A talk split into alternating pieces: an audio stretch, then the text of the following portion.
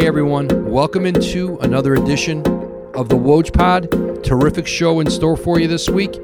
Milwaukee Bucks general manager Jon Horst, the architect of the 2021 Bucks championship team, and Malika Andrews, the host of ESPN's new daily NBA show, NBA Today.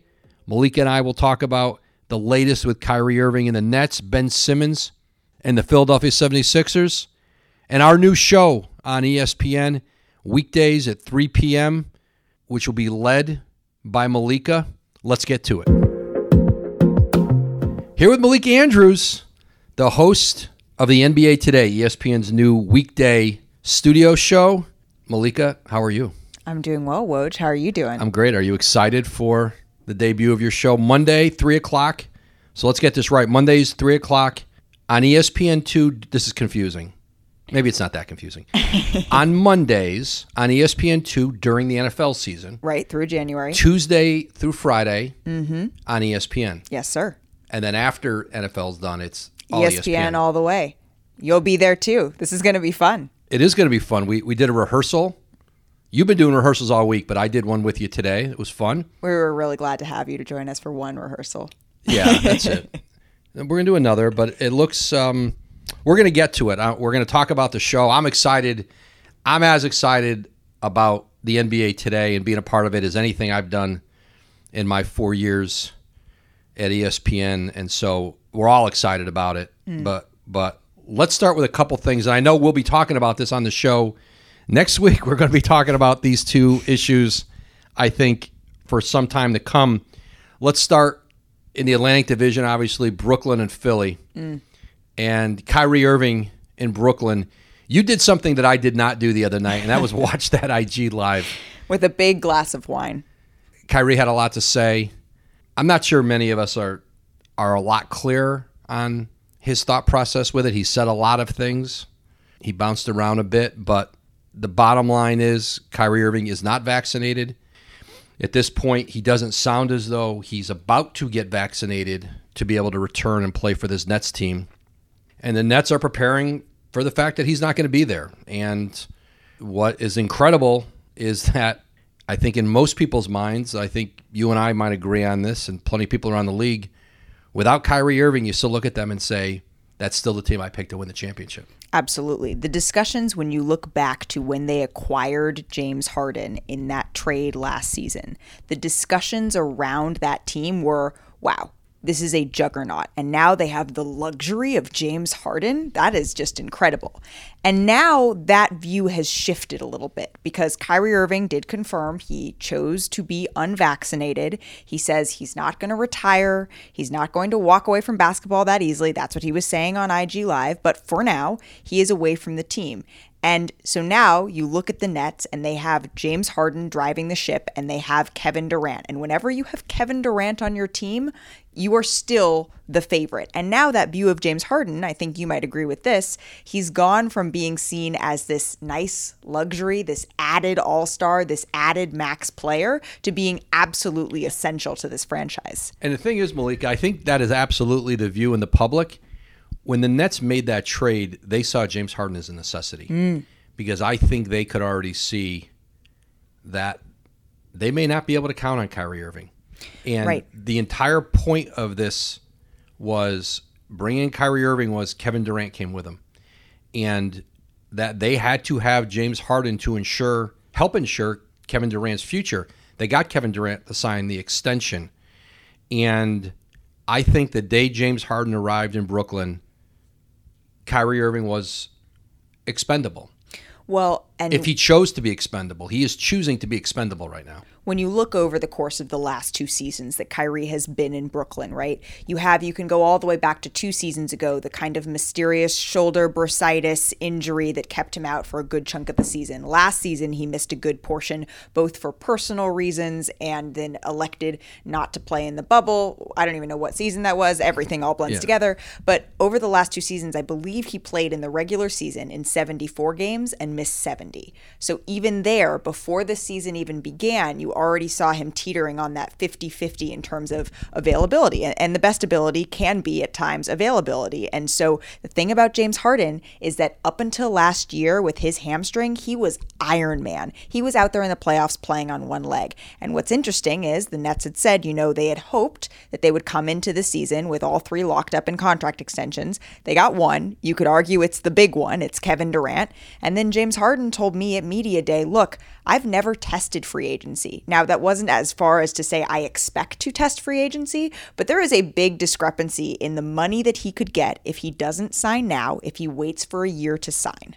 Yeah, I, I don't think, listen, until somebody signs, you never know and things can change. I don't think there's great alarm in Brooklyn about James Harden holding off to sign. It does make sense, like you said, Malika, financially, but that he loves what they ha- have there. Listen, they've got a chance to win it this year. They've got a chance to win it moving forward.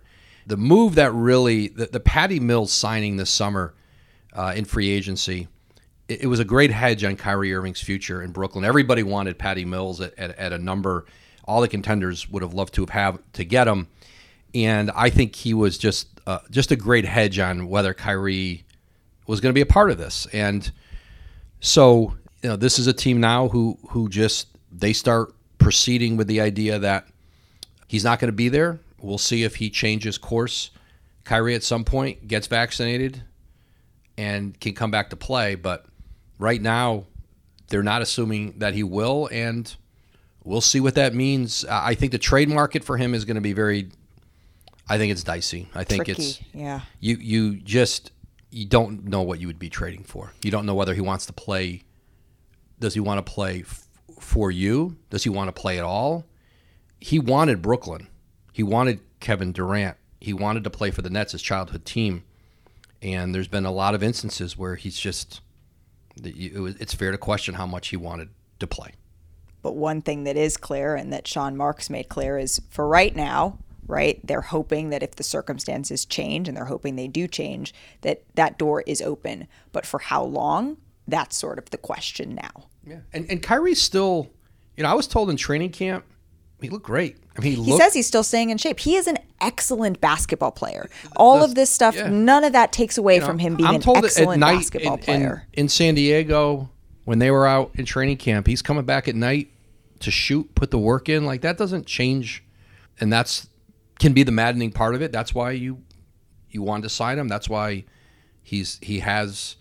Um, you know, th- there are very few talents in this era at the point guard position um, like him. But again, James Harden, Kevin Durant, it's still the team right now that most of us, if those two are healthy, with Kevin Durant playing out of this world and James Harden on one leg, essentially, they, I mean, they, they still one almost toe beat, away. They still almost beat, almost beat Milwaukee. Um, Philadelphia. I know everyone sees there's this uh, easy trade. Ben Simmons, Kyrie Irving. That's this easy trade.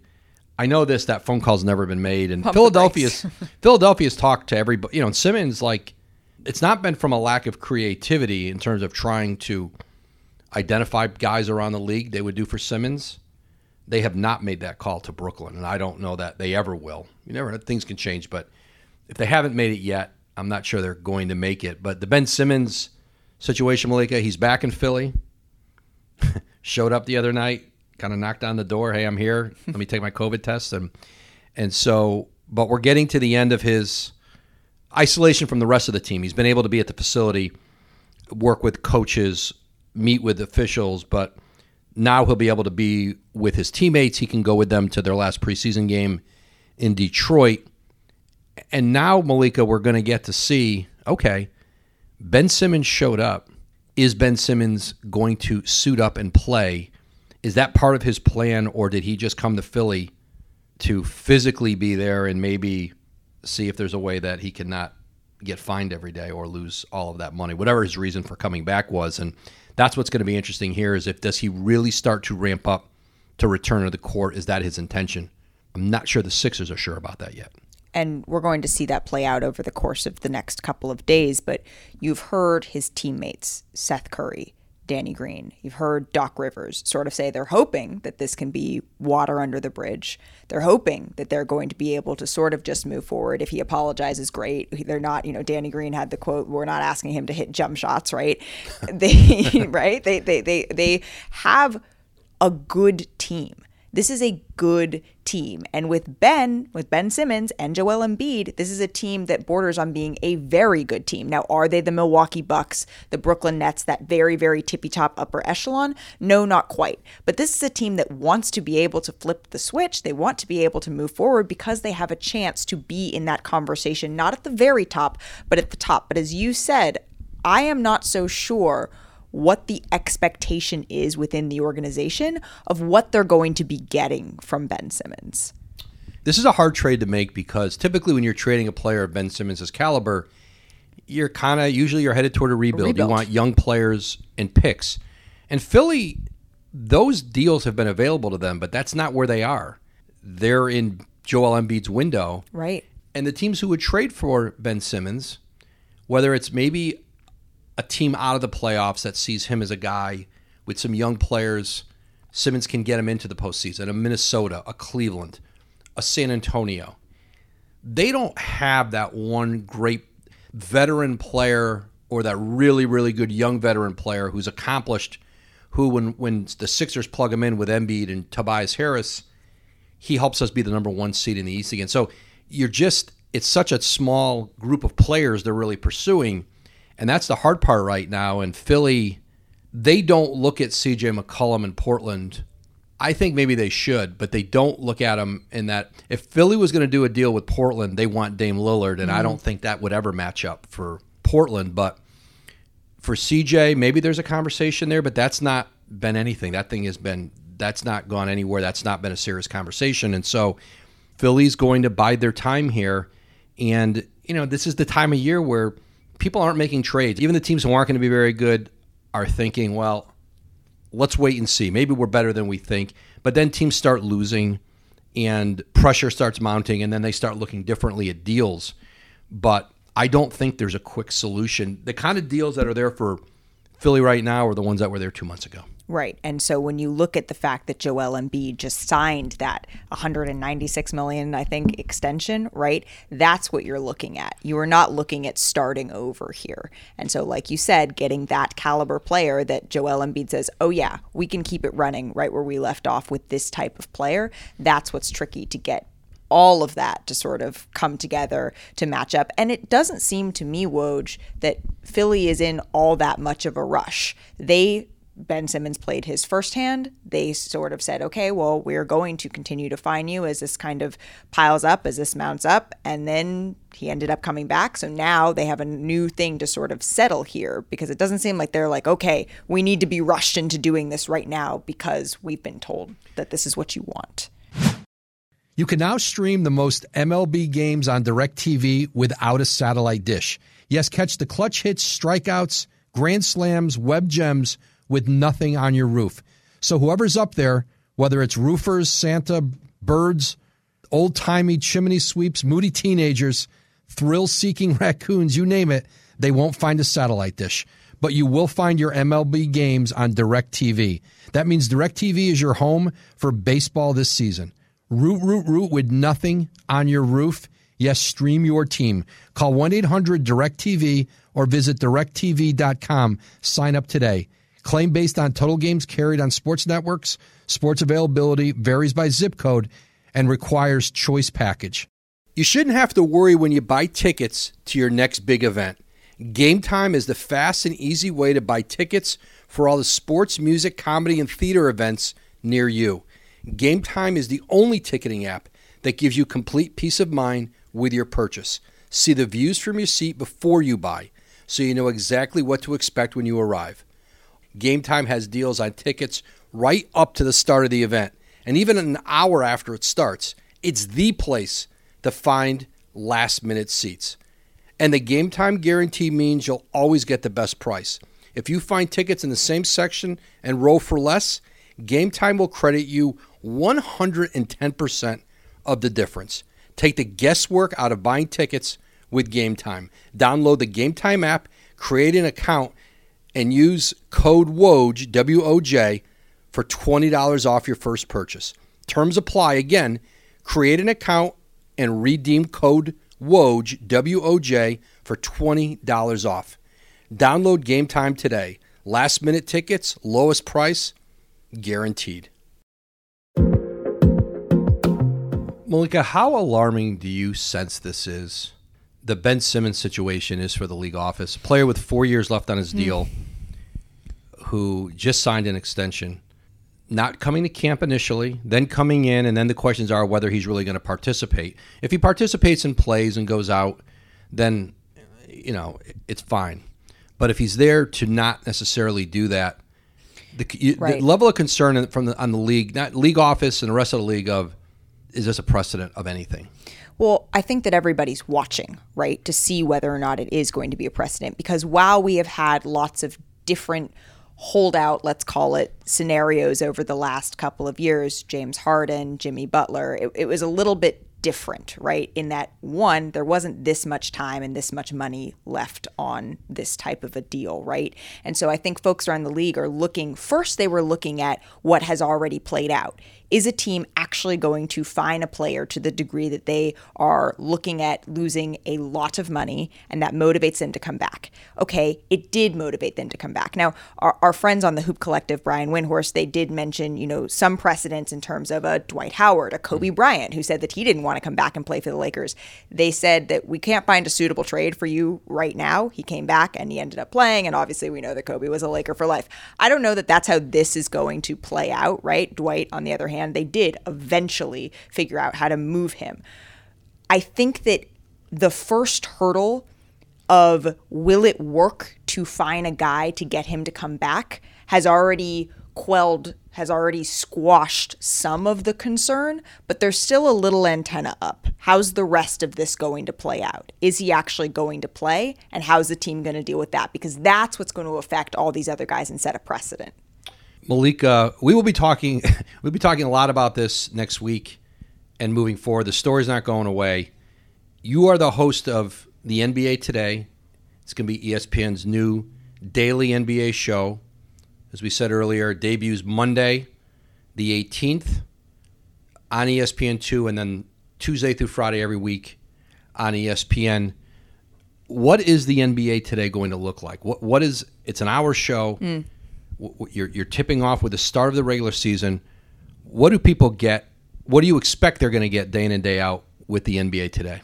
I mean, I know people are just looking forward to your face on NBA Yeah, today well. all, all show long. That's really what we're excited about. Besides that, of course. Well, what, what I, I'm most excited about, Woj, is I think this is going to be the best of every show that we as hoop fans love. So I think it's going to have the breaking news element because I believe that we have the best reporters in the business here that are going to be bringing you new news on this show. There's going to be the film breakdown element where we have our analysts, Chiney Ogwumike, Richard Jefferson, at the board breaking down plays, seeing how things have, have played out in the games that have just happened and previewing the games that are to come. We're going to have exclusive interviews. We have so many exciting guests, including Commissioner Adam Silver joining us in week one and a slew of different all stars that are going to be on the show every day of the first week and then we're going to continue to have those guests moving forward. So it's going to be fast paced, it's going to be fun, it's going to be informative and I'm I'm really excited to share this with everybody. Absolutely, and I think that you know the one.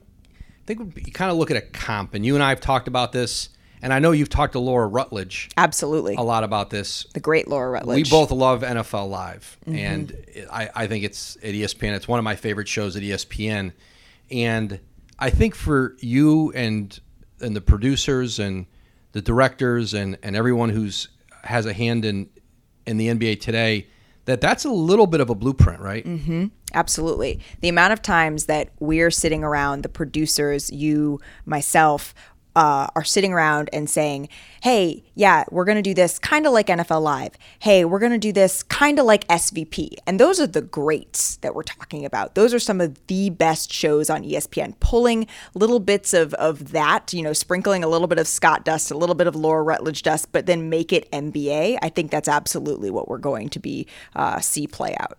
Yeah, I mean, like Malika, you are a reporter. Like you have reporter sensibilities. You came up as a the editor of the student paper at the University of Portland. You the, went, that story, that that story that I've been asked so many times about when I, I was on the at the University of Portland and you came to visit campus when I was a senior in college and you picked up the school newspaper and my story was on the that's how I met you was was Yeah, through that, that story at the college newspaper. I, I remember the look on your face when. So, I don't know that it's, that it's that interesting, but since you started the story, I went to the University of Portland. Uh, I was in Portland for I think it was the Nike Hoop, Summit. Summit, yep. And Terry Porter had just been hired as the head coach at University of Portland, former Blazers great, and and and somebody mentioned to me, asked me if I maybe want to do a podcast with him. I said it's, it's a good idea. Had a great visit with Terry. Did a podcast. It was in your gym, and then you kind of walk through this you know, you, you see the stack of papers on the red rack or blue rack. And I just grabbed, I just saw the headline, Porter hired, and I just grabbed a couple copies. I always like grabbing student papers when I'm walking through. And so I just read the lead to the story and like just pretty good stories. Like this is better than what you might always see in a college paper. I'm like, that was a good, really good lead. And that was, and I just remember it. And then, oh, by Malika Andrews, you know, it's, you know, kind of, you know, if you see Adrian Wojnarowski, Malika Well, yeah, Andrews, it's not Joe different. Smith. It's a little different. And so I put it in my bag and, and probably didn't look at it again necessarily, but it was in my bag. And I, I guess I saw you at Summer League, maybe a few months later, Yeah. right? Yeah. And you came up to me, and I think maybe we were sitting next to each other in the press yeah, area. I think I was with Marc Spears, and, and I was like, "Oh my gosh, is that Woj? Can I go introduce myself to Woj?" And I went and introduced myself to you, and then Well, I remember your face. I said, you said, Mama Malika Andrews, and I said, oh, you, you. yeah. I don't know if I said you wrote that story. yes, Terry you Porter, did. Right? You said, and I think my jaw, my eyes bugged, and my jaw dropped, and I started drooling a little bit. I, I don't remember that part of it, but but anyway, but the original point. That's so we're bringing all that to up- NBA today. yeah, that, that's how you come up in the business. And you went to, you were an intern in the Bay Area, New York Times. I remember visiting with you outside of Madison Square Garden. You were making a decision, a career decision. That might have been the next time I saw you. Yeah, Coming about out of a Knicks game, and we stood on the sidewalk and talked about. At the time, you ended up. You had another option in the Chicago Tribune. Yep. And I remember we talked about the Tribune, and I remember the one advice I said: if you have a chance to work with K.C. Johnson Yes, of the did. Sun Times and learn to work a beat with him and learn to work a locker room, and like that's what I would choose. And I remember that was we talked about that, and then you were at the the trip for about five minutes covering the uh, Bulls when Christina Douglas at ESPN, who had had her eye on you for a very long time, had an opening, came in and hired you away. And I am just starting my. I've only been here for four years at ESPN, so I'm starting my fourth season. Yeah, my fourth year, and I feel like you've been here the whole time with me, but you, like, you, you went from reporter to host of NBA Today in a. This is you've been here three years, right? Three years. That's right. it's it's incredible. I, I I mean, when you came here, Malika, what did what did you imagine? Like, we, we knew you were going to be a star, Okay. but this has been even even for those of us who bragged we knew you when. This has been a um, meteoric rise, as they say. Well, we should, Christina. We we're, we're taking over your office. We know you're listening right now. Yeah, we are in her office in LA Live. It's yeah. I mean, it's been incredible. I mean, the, the opportunities that Christina gave me in order to work my way up to try to be here. I mean, that's that's that made the difference. But I I think that it's been fun. Like we've had a little bit of fun. I know that this is it's a lot of work. It takes a little bit of luck. It takes a lot of working sources and deadline writing and too much coffee and all that stuff. But why I'm excited about doing this show is it feels like I just get to talk about basketball and break news with my friends. Like that's that's what this is. And so that's what I think is going that flavor, that's that's what's going to be jumping off the screen, I hope.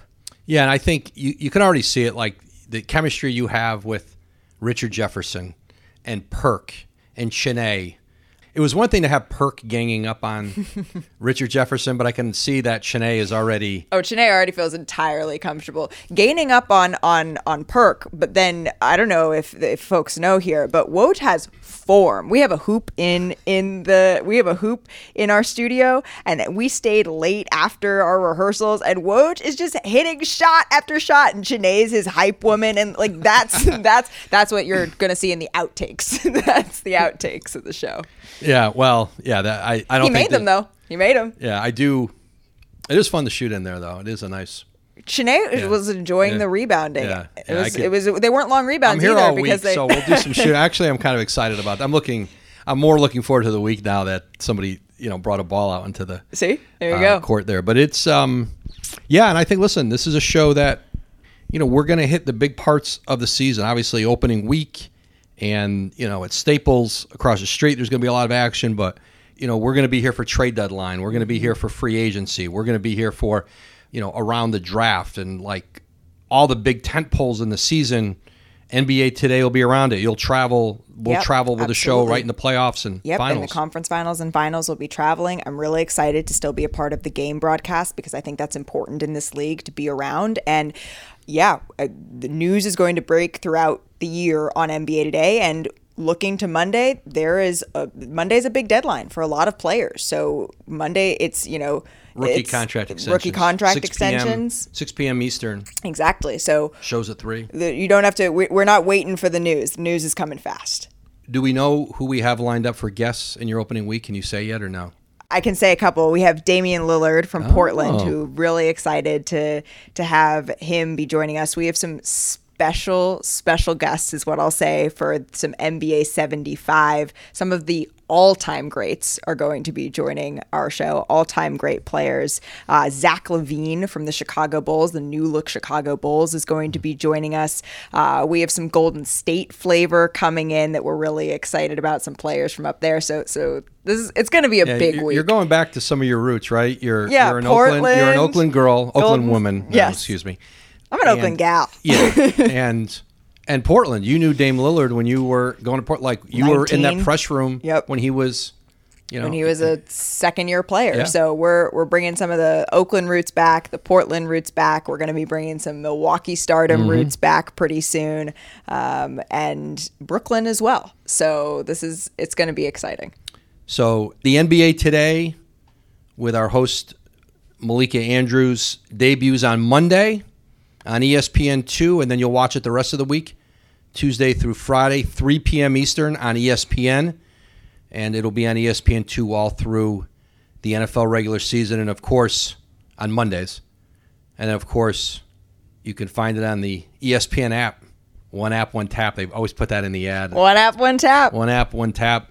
Malika, I can't wait. We, we got another day of rehearsals here, and Monday we, we get at it. We're all we're proud to be on the show. We're proud of you. Uh, we're excited for how how much fun this show is going to be. We can't wait for viewers to watch it. I think you love basketball and you want to you want to be informed, you want to be entertained. This is the NBA today will be the place. You're going to lead us there, and so I can't wait. Come for the news, stay for the Woj buckets. This is going to be fun. I appreciate you, my friend. All right, see you, Malika. Getting engaged is a moment worth cherishing. A one of a kind ring that you design at Blue Nile can help your love sparkle. Just choose your diamond and setting. When you've found the one, you'll get it delivered right to your door. Finding the right engagement ring can be nerve wracking. At Blue Nile, you'll have the expert guidance needed and a diamond guarantee that ensures you're getting the highest quality at the best price. Cherish all of life's moments and save up to 30% at BlueNile.com. That's BlueNile.com. Does Monday at the office feel like a storm? Not with Microsoft Copilot. That feeling when Copilot gets everyone up to speed instantly? It's sunny again. When Copilot simplifies complex data so your teams can act, that sun's shining on a beach. And when Copilot uncovers hidden insights, you're on that beach with your people and you find buried treasure. That's Microsoft Copilot. Learn more at Microsoft.com/slash AI for all. Here with Jon Horst, general manager of the Milwaukee Bucks. We are in Salt Lake City, and there's an interesting story about why Jon and I are in Salt Lake City recording our podcast today. because we were in Manhattan the other day, Jon. The Bucks were in New York, and it came in. Spent a lovely evening together in the hotel ballroom where the Bucks were staying, and we taped a podcast. And then I texted you around oh later in the evening and said, um, "I lost the pod, Jon. It's gone. I didn't save it. Didn't hit the right button. It is preseason for everybody, and of course, you are kind enough to run it back with me here, and so I I appreciate that very much. This is more time than I know you expected and certainly wanted to spend with me this week, but but here we are in Utah. Woj, thanks for having me. This is exciting. Uh, maybe the first ever dress rehearsal in a Woj pod. So it promises to be the worst ever, I'm guessing. But let's go. Yeah, no, I listen. I think I got all the bad questions out of the way the other night, the non-answers, and so we'll try to, you know, we'll try to keep it on the good stuff. But the the one thing, Jon, and we talk about how quick of a turnaround this is, but for your organization and you're starting up again, having won a title. What happens to an organization?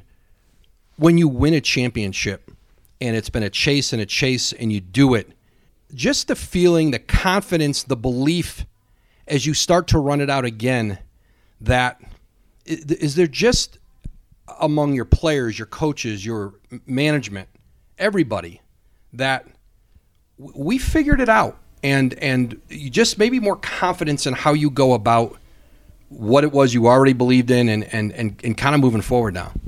Yeah, I think to respond to that, the, the first part of your question, absolutely true. There's a, a level of confidence, um, belief, understanding, um, experience that goes along with what we just went through, the adversity um, that we rose above, the uh, collective efforts that we had, the collective success that we had, the failures that we had. Um, but I would stop short where you said that you feel like you figured it out. And, and I think that's important. The reason I bring it up is um, I don't think we feel like we figured anything out. Um, I, I, think you can't let that fall into complacency or into overconfidence.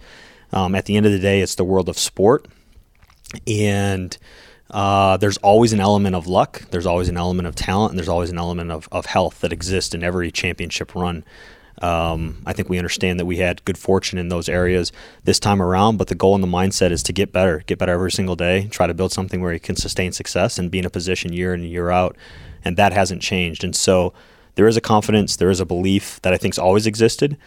Is it probably strengthened now? Yes, um, but I think you have to be really careful and protect yourself from not having overconfidence or um, complacency. Jon, you think back to Game Six in Milwaukee, and that night, as you get further away from it, the clinching victory, the game itself, fifty thousand people outside your arena in the Deer District, you know, inside the arena and then the celebration. When you think back to that night, is there a moment or two that just stay with you that really kind of emblazed in your mind when when you think back to to the moment where you cross that threshold, you're on the podium, you you have a trophy? Yeah, I think there are moments that kind of define that night for me, and I think as time goes, you rewatch the games, you share stories. Um, I think more moments um, become clear frankly, of a day and a night that was mostly a fog. I think um, my normal tradition and routine to go for my run on Lake Michigan uh, before the game. That's I'll always remember that run. Um, the music, the the feeling. I'll remember when the buzzer went off. I'll remember spending time with my staff in the uh, back hallway prior to that. And then I'll never forget kind of running across the floor, um, coaches, teammates, owners, family, both basketball family and actual family, seeing Mia and Sophie and Zeke and my mom and dad and the rest of my family out on the court. Um, our our group did a great job of having the um, staff's family, players' family, everyone kind of down there and available. So, and then I'll have to throw this one in there. I remember shortly after the game was over, finally realizing what a performance Giannis had. I, I think in the moment not really feeling it, realizing, understanding, knowing he's playing well, we're playing well, but not understanding what he was doing and how historic it was and will be forever um, to go for 50, 14, 5, and 17 for 19 from the line. I remember realizing that for the first time as well. And I think as Giannis was having that series, Jon, and each game it felt like more dominant than the past. And then a game six where he shoots 17 of 19 from the free throw line, which is remarkable for anybody. But for him, it was it was just to think back to Game Four against Atlanta when he goes down going up to contest a shot at the rim, and it looks like he has suffered a serious knee injury. You know, he was putting up 40 and 15 and 10, 10 days after that, eight days after that in the finals. Go back to that, Jon, and that night you see the play happen, and I imagine you, you immediately go back into the locker room. What do you remember about the moment and, and the sense of what it might mean for him, for the Bucks, and because there was a real sense this may likely be a real serious knee injury. Yeah, I remember that feeling uh, that you just described, the sense of how serious it could be, um, what it would mean to our playoff run, what it would mean to his career, his health, you know, rehab. I think all those things, when any player goes down um, in such a tragic, kind of traumatic way in which he did, um, you start fearing for those things and you quickly get into um, uh, kind of processing it and trying to come up with solutions and figure out what your role is and what to do next. And so my role is to get there, to get to him as soon as I can, to to see what the doctors are doing, to understand what's going on, to start communicating with the agent, with our owners. And so I start doing that. Um, and then to be down there with him and, and to um, share in that moment of kind of fear and confusion and understanding um, was crazy. I mean, he had, he did suffer an injury. He suffered a real knee injury. Um, he had a traumatic accident in, in the way that it happened. It was, it was horrific to watch. And he's uh, superhuman. He's he's outer, otherworldly. He came back and he performed on it. He wasn't 100%. He was obviously healthy enough um, where there was no risk of any short term or long term damage, but he wasn't full um, health, full strength. No one could be coming back in that short period of time. Um, but then to watch him perform in the way he did following up to that and do the things, it just speaks to all the work he's put in on his body, all the work he puts in um, on his game and that he found a way to, to focus in and, and perform at a super high level. But that moment was scary for everyone involved, including himself. And uh, um, what an amazing outcome. Have you ever been around a more determined person in, in, in any walk of your life than Giannis? You know, uh, I mean, the, the, the fun answer would be like, no, and it's not true. Um, for in the world of sport, yes, like he's the most motivated, um, dedicated focused, to dedicated his to his craft I've ever seen, um, second to none. You know, and there's people in my life, like all of us, whether it's your parents or your siblings or grandparents, that you've seen go through things that define who you are and your understanding of work and effort and commitment and and dedication. Um, I think we all have that, and and I have that, and we could go on for hours about that. But in the world of sport, in my experiences in 17 plus years in the NBA um, it's unmatched. And that's why I always say, like, he is growing greatness. You know, I don't think he wants to be defined as greatness right now, um, although I think a lot of people would. He's improving, he's growing, he's getting better every day. I always tell people, like, well, what's his limits? Like, there isn't a limit. Um, with his physical stature, his mental makeup, his his emotional makeup, his care factor, the human that he is, his dedication. There's the literally sky is the limit for Giannis Antetokounmpo, and I mean, wow, how cool for us in Milwaukee to have him be part of our franchise. When you took over as general manager, you're starting your fifth season with the Bucks now as the GM.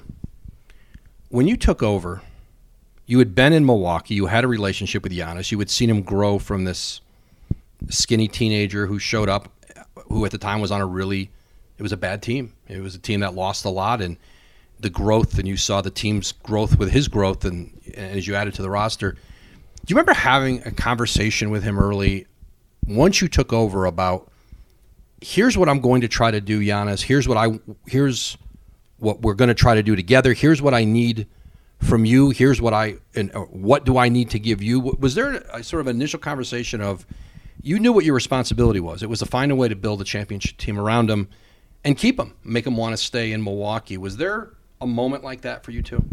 Yeah, I think from the moment that I realized that I was going to have an opportunity to be the general manager of the team there's no more feeling that was more prominent than being um, responsible for uh, for the city of Milwaukee, the franchise of, of the Milwaukee Bucks, um, to keep Giannis and to and for Giannis, this this growing great player that he is and will continue to be, um, for him to, to to really respect his career and to give him the best opportunities to be successful in his career in Milwaukee. And so, absolutely, initial conversations. What's really cool about um, him and I and our relationship, and it's not just unique to me. He, he has it with other people in our in our franchise, his teammates, coaches, other front office folks, ownership. um, those are ongoing conversations, and I think that's healthy. I think it's what do you need today? What do you need this year? Um, how do you see this team? What can I do for you? What can you do for me? And he is so approachable. He's so present. Um, I think that's what separates him and makes him really unique and special. When you would talk to Giannis through the years about you know potential trades you might make or players you pursue, sometimes it's helpful. I think people don't realize. You know, there's times like you might have a healthy conversation. You might disagree and say, "Hey, I think this guy makes sense for these reasons." He might say, "I don't for these reasons," and you go through it.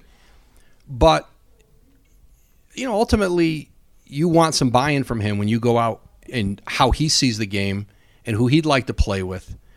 When you guys would get together and talk about players, my sense has been he'll say no to people. Like if people knew some of the guys he said no to, it might surprise them because they might be people that others say no brainers. But that Giannis has a very distinct view of what he wants in teammates and the kind of people he wants. And that's sort of been part of your compass, right? In putting the team together and ultimately I think the big one is obviously when you went out and got Jrue, you're able to get do the Jrue Holiday trade last year. Yeah, absolutely, and and I think that's why the relationship works so well. Um, I think he views it very similarly to the way that Bud does, the way that I do um, the way that Peter Feigin um, runs the business side of the organization, and the way that Mark and Wes and Jamie have had success in building their companies. I think Giannis is focused on people first and foremost, and he cares about uh, people that will fight for the collective mission, have common goals, um, that'll be as dedicated to the craft as he is, that will work as hard as he does. Um, and he has a healthy understanding that not everyone has the capacity to do that. He just wants to know that they're trying to do that. Um, and absolutely does he care about skill sets and on court uh, fit and things like that. Yeah, we all do. And I think whether it's he and I individually, or he and I with Coach Bud, or he and I with another teammate, um, or Milt Newton, our assistant GM, we have a lot of conversation um, at different times about what it looks like to add to this team, to grow this team, to evolve this team. Um, and he has strong opinions. And what's really special about him is beyond those strong opinions, he also understands what his role is in the organization. He loves his role in the organization and he wants to play. First and foremost, he wants to play. He wants me to do a great job of building a team. I think he uh, appreciates and respects that that I care about his opinion, just like Khris does, or Jrue does, or Brooke, or anyone else that we we talk to about these things. Um, and he wants Bud to coach the team at the, the best of his ability. He trusts in Bud as a coach, and so when you have that dynamic um, where you can uh, respect each other's opinions and, and have a shared kind of um, philosophy on how to build, I think it's bred success here in Milwaukee. You mentioned Bud, Jon, and Mike Budenholzer was one of the first, you know, significant moves you made as a GM was hiring him as head coach. Listen, there were times where Bud took a lot of criticism. He took it probably in your marketplace, nationally, maybe your own locker room. Like it's when your goal is championship or bust, like it's been for you, you're judged harshly. My sense has always been he's had no greater booster, believer in him than you that when others weren't so sure about Bud at times, if he was the coach that could get you to where he got you, you never wavered on that. What was it about Bud and your belief in him that just kind of kept you on board, maybe when others others weren't? Yeah, I can't speak to others' belief or lack of belief in in Bud, but there's a reason that um, I trumpeted him in the process that we went through, a real process to hire a coach um, to replace Jason and um, we knew where we were going as a franchise and where we wanted to go, and that was a big decision. And um, it started with me, you know, Bud's Bud's experiences, Bud's uh, foundation of where he grew up, obviously in the Spurs organization, and that's a big part of who he is. But also how he um, grew outside of that organization and the things that he um, created for himself and established in his time in Atlanta and the successes they had and the style of play that they had um, the relationships that he'd built in those organizations and the people that believed in him.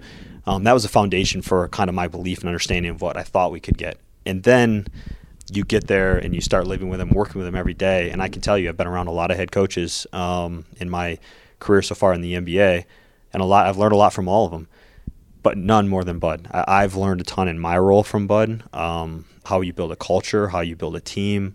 He has a great eye for talent. Uh, he has a great eye for talent in his coaching staff. His coaching staff is is the best in the NBA in my opinion, and he would tell you that. That's a big part of his success is who they are, and just the genuine, I think, partnership and relationship and friendship that we've uh, grown over this time, and I think that leads to belief. He's really, really good. I think he's one of the best, if not the best, coach in the NBA. He's clearly the best coach for the Milwaukee Bucks and I'm glad that we were able to hire him, and, and, even more happy that we're able to extend our relationship with him for for years to come. When you mentioned culture, Jon, and we, we've talked about this. Like, listen, every organization talks about it, and is just this sort of nebulous thing you're always trying to pursue. To me, like it's something. My sense in whatever you do, you fight for it every day. You don't just say, "Hey, we have great culture," and you put it in a bottle on your shelf, and it's just there in your office when you walk. Like you just kind of have to fight to keep it all the time because there's always things pulling at it. In your experience, and you were in Detroit uh, as a young executive, and you saw it with uh, high level Piston teams that were advancing deep in won a championship, advancing deep into uh, the postseason every year. And then here, and Bud comes from San Antonio, and Tim Duncan. How much of it to you is it ultimately really just about who your best player is or your best couple players? that they ultimately dictate what the culture of the franchise is more than anything else no matter like what retreats you do or speakers you bring in or whatever it is as an organization you try to supplement that it is your great player who dictates that ultimately around your building. Yeah um, well, it's a big question. I, I don't know if i figured anything out or not. I just know my experiences in detroit which you mentioned as a as a young person in this business, and now in Milwaukee. And unquestionably, in my opinion, from what I've experienced, is people set the culture, and um, the people who have the most uh, influence and impact in a professional sports organization are typically the players. And so, I think everyone else has a responsibility around those players. First, to put the right people and the right players and the right staff in place. Um, that's one of the responsibilities to support that but also to come up with ways to grow it and to um, respect it and to enhance it and protect it. As you said, I do think it's a it's a very uh, vulnerable, fragile thing, um, and you can lose it quickly. And so I think um, it's everyone's job around it to protect it, but undoubtedly, um, in using Giannis as the greatest example, and Khris and Brooke, the core of our team, Jrue, players set that culture. They establish that culture, and then you have a responsibility to continue to foster it and grow it and develop. And I think we've done that. And I think we, we're going to continue to do that, but we also can't be naive and think that it's unbreakable. It's, it's a very fragile, vulnerable thing that you have to protect every day. I agree with that. Is that an edge, do you think, for the Bucks? And not passing judgment on what's going on anywhere else, but you have a group that, like, you just know every day they're going to come to work, they're going to be there, they're going to be available. If they're hurt, they're hurt, but, like, you just kind of know with your group. I mean, you start with Giannis and Khris and Jrue Holiday and Brooke Lopez, and you go down the list. That you're probably not going to beat yourself, and that in this day and age in the league, or probably anywhere in pro sports, as an executive, I would think it's about as well as you can sleep, right? Yeah, well, like one of the things I'm really proud of, actually, of our group that we've established um, from day one go back to any early conversations we've had publicly or internally, we talked about Bucks DNA. And again, fun thing to say, fun thing to try to live. What we've tried to do is we've we've used that as a filter in every decision we've made. Whether it's an intern that we're hiring in the front office, a coach that we're bringing into Bud staff, a player that we're acquiring via trade or free agency or draft, um, Peter on the business side. And it's simply put, it's it, are you competitive in, in what your your field is? Do you have high IQ? Do you have high character? Um, and are you smart? And and when you kind of use that filter, I think you end up um, accumulating people in your organization that are accountable and that are reliable. And um, in professional sports, you have minutes and you have money, and you want reliability for your minutes and your money. And it's a hard thing to do. A lot of it's outside of our control but to the best of our ability, we've gathered information, we've went through the processes, we've been rigorous in how we've approached it to try to make sure we have some reliability with our minutes and our money. Jon, when you became GM of the Bucks, not a household name in the league, people hadn't seen your name out there interviewing for other GM jobs. Sometimes you'll see names, you know, the fan might see names of certain candidates who've interviewed and sort of and then eventually break through and get a job, or it might be a big name in a market, an ex player, or uh, somebody who's you were not that. And there are other GMs who fit your pedigree. You're not the first of a kind, but there's only 30 of these jobs. And when you get that job and you had prepared for it and you had earned it and you had the belief of an organization to promote you in it, what is it still like? I think you were the youngest GM in the league when you took over. Is there one younger than you even now? I bet there are one or two that are younger Maybe. than me now. Yeah, does that Maybe make Zach me old? Kleiman could Yeah. be. I don't know. Like, but what was that like initially? You said you've got this huge responsibility of Giannis, and listen, you don't want it on your watch. Oh yeah, Giannis left in free agency when Horst was the GM. That didn't go great, right? Like you don't want that, and you and so initially to convince yourself I can do this, and have the confidence in your decisions and the conviction because you hadn't been in the seat yet, and like you may not have expected that to come soon in your career. What was that like early on for you to say in your head, I got to get past all that and and dig into this thing because the train's moving on this thing and I've got to be there with it. Yeah, I mean, still like looking back on it now, it's it's amazing that um, we found a way to f- figure it out, and there's definitely a drinking from the fire hose uh, part of it, um, but there's also a part of it of, you know, at that time, I guess it would have been 13 years or whatever, 12 or 13 years of working in a business and um, working for great people and John Hammond and Joe Dumars um, that gave me a ton of responsibility uh, in those 13 years where I was able to be exposed to a lot of things, learned a lot of things. Um, were put in situations, pressure situations prior to that experience. And so the job, you know, the transaction piece of it, the cap piece of it, the scouting piece of it, the organizational structure and management, the budgeting, um, I felt really prepared for that. It's the things that you don't know until you take that role. Um, the managing of people, uh, the day-to-day relationships, the day-to-day grind, the media. Um, it's all those things that eat at your time that you're not really aware of until you do it. Um, that really challenge you, and and then it's the pressures of the responsibilities that you have to a franchise and organization, to a superstar, a budding superstar at that time, and Giannis, um, that weigh on you. And I can't tell you why. I, I just I do believe in some ways I've been built for um, these opportunities through my experiences and the things that people allowed me to do. Um, and you know, grace of God, I've had good success and good fortune so far, and um, I'm really thankful for that. But I'm also not na- naive to think that it's really about anything I've done. Um, I got to work with Giannis. Like a lot of GMs are maybe thrown in these positions. Not a lot of them get to have Giannis as their superstar in the foundation. It it really clears up the picture of how you should build a team when he's on your roster. And so, uh, forever grateful for that and thankful for that. And I, that's really what it's about. What do you remember about the day Giannis told you, "Hey Jon, I'm signing this extension. I'm doing it." I remember that he and I had a private conversation, which was really cool, um, and it'll remain private. Uh, so I'll always remember that that that was one of the most uh, impactful moments for me in my life. And and then to go back to your last question, uh, to have not only have Giannis on your roster, but someone that genuinely trusts you and believes in you um, in that position. And so uh, now fast forwarding to him to re-signing with us, I'll always remember him saying that. Um, I'll always remember our little, I don't know what you want to call it, kind of board meeting or press conference or whatever we had because it's during COVID um, and the way that we had to do it and to the way that we had to celebrate.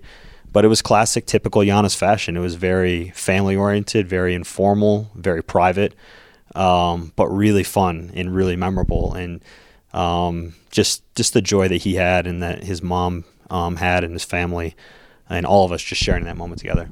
we talked about Bud's under contract, Jon. He signs an extension this offseason. You got the Jrue Holiday extension done. Obviously, Giannis. Uh, Bobby Portis comes back when he probably had some other options out there that might have been more lucrative. And that's what you try to do when you have a team like this. Khris Middleton signed an extension during your time, and you were able to keep it together and continue to add to it. Th- There was one extension left out there, one deal. I know you've been talking with the Bucks uh, on a new deal for you. I think you've got a year or so left on yours. Have you guys made any progress, Jon, on that? And do you imagine that's something that you can get done here in the near future? Yeah, um, we've made great progress, and I, I think you know, the next day or so, um, I actually think that we'll be in a position where, you know, something will be signed and executed. I think we're on the finish line, and and to the point where I guess you know publicly to say just with Mark uh, Lasry and Wes Edens and Jamie Dinan and Mike Fascitelli, like what those guys have done for me and my family and my career, giving me this opportunity and trusting in me. You know, I'll forever be grateful to them and loyal to them. And so, I likely will extend here with the Bucks uh, shortly, and I'm thankful for them for that opportunity. And more than anything, just excited to continue to work for them with Bud, with Giannis, with Peter Feigin, the greatest partners in this business, and all of our players. And so, yeah, I think there'll be some uh, some news here shortly, hopefully. So, so we're breaking news. We're, we're Right. breaking Feels like we're news breaking here, news, yeah. it does feel that Yeah. way, Jon. No, that's great. That's great. And listen, it's uh, it's it's well deserved. And this is a tough. I mean, you know this. This is a tough.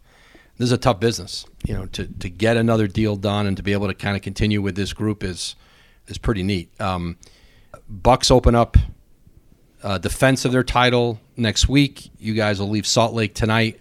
I saw your owner Mark Lasry, uh, your co-owner, the other night, and we were talking about the the rings. The you, you'll you'll get your rings.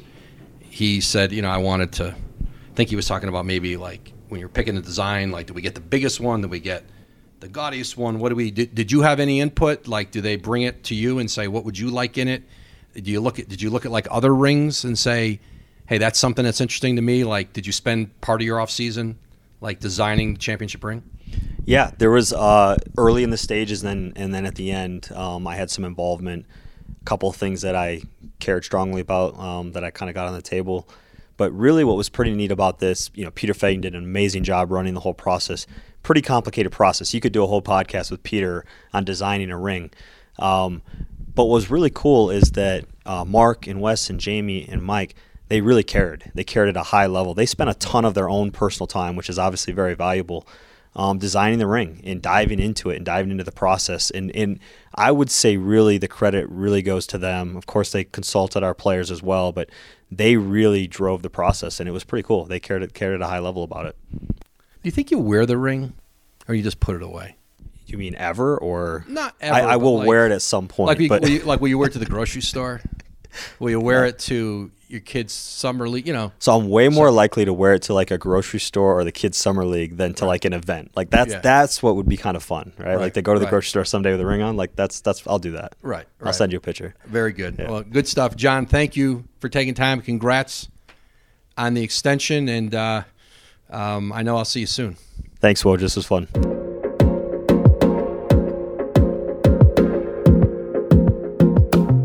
Thanks for listening to this episode of the Woj Pod. A big thank you to my guest today, Milwaukee Bucks general manager Jon Horst, and the host of the NBA Today on ESPN, Malika Andrews. Be sure to catch new and archived episodes of the Woj Pod wherever you get your podcasts. Be sure to also listen to the Low Post with Zach Lowe, the Hoop Collective with Brian Windhorst, and of course, the Adam Schefter podcast with my good friend Adam Schefter. And make sure you get in the habit of watching the NBA today, 3 p.m. Eastern, noon Pacific, five days a week, Mondays on E ESPN2, Tuesday through Friday on ESPN. We'll see you there all next week with Malika Andrews. Talk to you soon.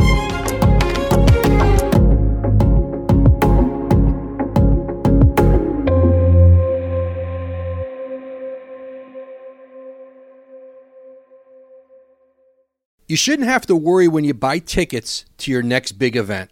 Game Time is the fast and easy way to buy tickets for all the sports, music, comedy, and theater events near you. Game Time is the only ticketing app that gives you complete peace of mind with your purchase. See the views from your seat before you buy, so you know exactly what to expect when you arrive. Game Time has deals on tickets right up to the start of the event, and even an hour after it starts. It's the place to find last minute seats. And the game time guarantee means you'll always get the best price. If you find tickets in the same section and row for less, Game Time will credit you 110% of the difference. Take the guesswork out of buying tickets with Game Time. Download the Game Time app, create an account, and use code WOJ, W O J, for $20 off your first purchase. Terms apply. Again, create an account and redeem code WOJ, W O J, for $20 off. Download Game Time today. Last minute tickets, lowest price, guaranteed.